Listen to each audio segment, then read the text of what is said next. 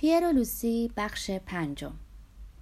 فردا برای آیندگان به آسونی قابل تصور نیست که این واژه در چهارمین سال جنگ تا چه حد تداییگر یسی گنگ و ملالی بی پایان می نمود. ملالی وصف ناپذیر بارها بارها امیدها برباد رفته بود. صدها فردا که به دنبال همدیگه اومده بودن همچون دیروز و همچون امروز. هر یک چون دیگری محکوم به نیستی و انتظار. محکوم به انتظار نیستی. زمان دیگه نمیگذشت. و فردا؟ چه فردایی؟ فردا مرده. اما در قلب این دو نوجوان فردا از گور سر برآورده و جون گرفته بود. فردا شاهد نشستن مجدد اون دو در کنار آبنما بود و فرداهایی نیست که از پی هم می اومدن. هوای خوب هم به این دیدارهای کوتاه که با گذشت هر روز اندکی از کوتاهیشون کاسته می‌شد مساعدت می‌کرد. هر یک اسرونه همراه می آورد تا از رد و بدل اونا لذت ببرند. اکنون دیگه پیر در ورودی موزه انتظار لوسی رو می‌کشید. پیر یه بار خواست نقاشی های لوسی رو ببینه. لوسی اونا رو بهش نشون داد. نقاشیهاش کپی برداری مینیاتوری از تابلوهای معروف یا بخشی از یک تابلو بود. مانند یک گروه یک چهره یک نیم پیکره. گرچه در نگاه اول چندان نامطلوب نبودند ولی خیلی ضعیف کار شده بودند. در جای جاشون رنگامیزی صحیح و زیبا بود اما در گوشه و کنار اشتباهات نوآموزانی دیده می‌شد که نه تنها از جهالت ابتدایی در هنر نقاشی حکایت می کرد بلکه جسارتی آکی از بیتوجهی و بیقیدی کامل به قضاوت بیننده را نشون می‌داد. لوسی تابلوهایی رو که کپی کرده بود نام می برد. پیر اون تابلوها رو خوب می شناخت. از فرط یأس تمام اجزای صورتش منقبض می شد. لوسی احساس کرد پیر از آنچه می بینه خوشنود نیست اما با رشادت تمام همه رو بهش نشون می‌داد. این یکی رو ببینین. شطرق. زشترین نقاشی رو رو می کرد لبخندی تمسخرآمیز بر لب داشت. لبخندی که هم معطوف به خودش بود و هم معطوف به پیر. اما نمی‌خواست به ذره ای از آزردگی هم اعتراف کنه. پیر لب به هم میفشرد تا چیزی نگه اما سرانجام تاب نیورد لوسی کپی یکی از نقاشی های رافائل از فلورانس رو به او نشون داد. پیر گفت اما این که رنگای رافائل نیست. اگه بود تعجب داشت. من که فلورانس نرفتم. تابلورم ندیدم. از روی عکس کشیدم. کسی هم به شما چیزی نمیگه؟ کی مشتریا؟ اونا هم نرفتن تابلوی اصلی رو ببینن. تازه اگرم دیده باشن انقدر دقت نمی‌کنن. قرمز سبز آبی اونا فقط درخششش رو می‌بینن. گاهی مدل رنگی رو دارم اما رنگا رو تغییر میدم. مثلا اینو ببینین نقاشی موریلیو از یه فرشته. فکر می‌کنین با این کارتون نقاشی بهتر میشه؟ نه اما باعث تفریح من که میشه. تازه آسونترم هست. بعدش دیگه برام تفاوتی نداره. مهم اینه که فروش میره. لوسی به دنبال این لاف آخر سکوت کرد و پیر از نو از رنگامیزی گفت و خنده سر داد. چطور از چیزی که فکر می‌کردین زشتره؟ پیر با ناراحتی گفت آخه چرا این کارا رو می‌کنین؟ لوسی با لبخندی مهرامیز و به تنه مادرانه به چهره حیرت زده پیر نگاه کرد و پیش خودش گفت این بورژوا کوچولوی نازنازی رو ببین که همه چیز به راحتی براش فراهمه و نمی‌تونه درک کنه که باید از خیلی چیزا گذشت به خاطر پیر باز پرسید چرا؟ آخه بگین چرا؟ پیر احساس شرمندگی می‌کرد چنان که گویی خودش اون نقاشه ناشی بود. لوسی در دل گفت چه پسر خوبی. دلش می‌خواست اونو در آغوش بکشه و به آرومی پیشونیشو ببوسه. آنگاه با ملایمت جواب داد معلومه برای زنده موندن. پیر یک خورد به این فکر نکرده بود. لوسی با سهلنگاری و تنه گفت زندگی آسون نیست.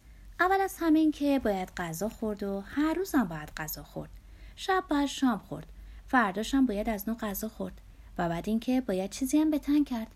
تمام بدن رو باید پوشوند. تن سر دست و پا. این از لباس. بعدش برای همه اینا باید پول پرداخت. برای همه چیز. زندگی یعنی پول پرداختن. برای نخستین بار پیر چیزی رو دید که به خاطر نزدیک بینی عشقش ندیده بود.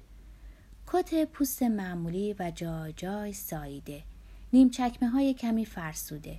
نشونه های از نداری که آراست پوشی ذاتی یه دختر جوون پاریسی باعث می شد جلب توجه نکنه.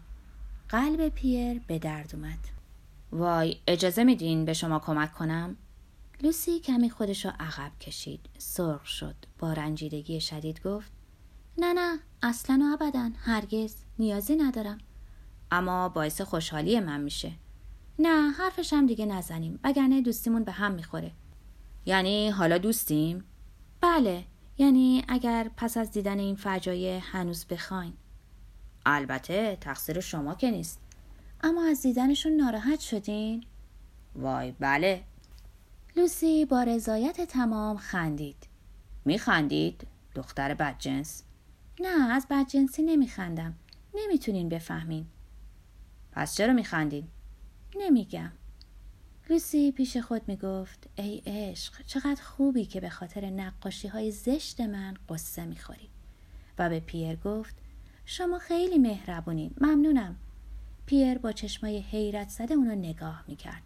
لوسی چند ضربه ملایم بر دسته پیر نواخت و گفت سعی نکنیم بفهمیم حالا بهتر حرفای دیگری بزنیم.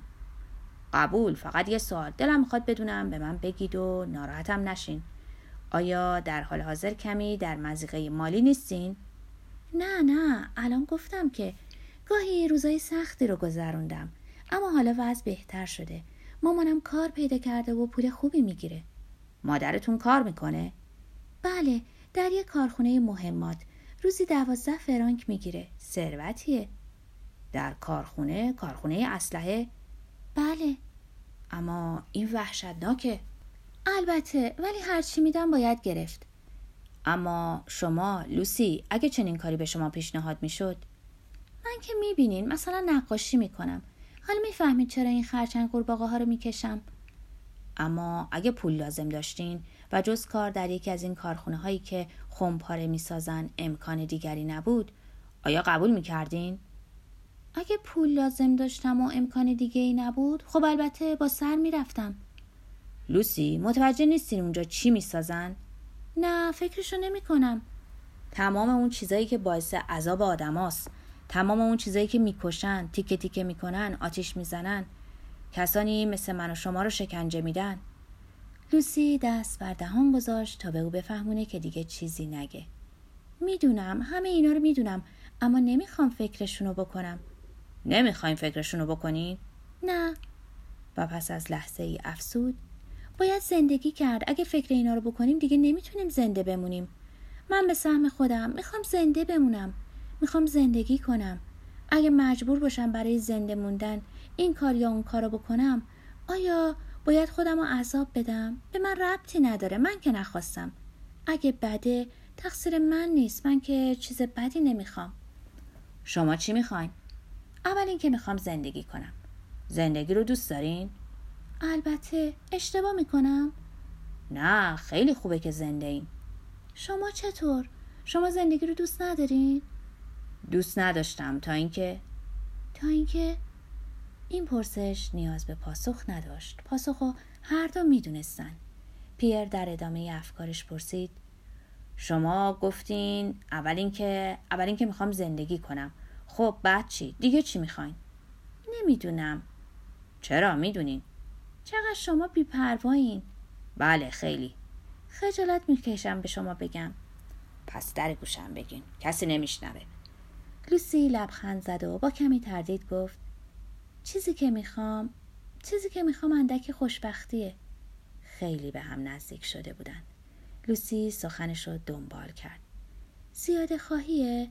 اغلب به من میگن این خودخواهیه.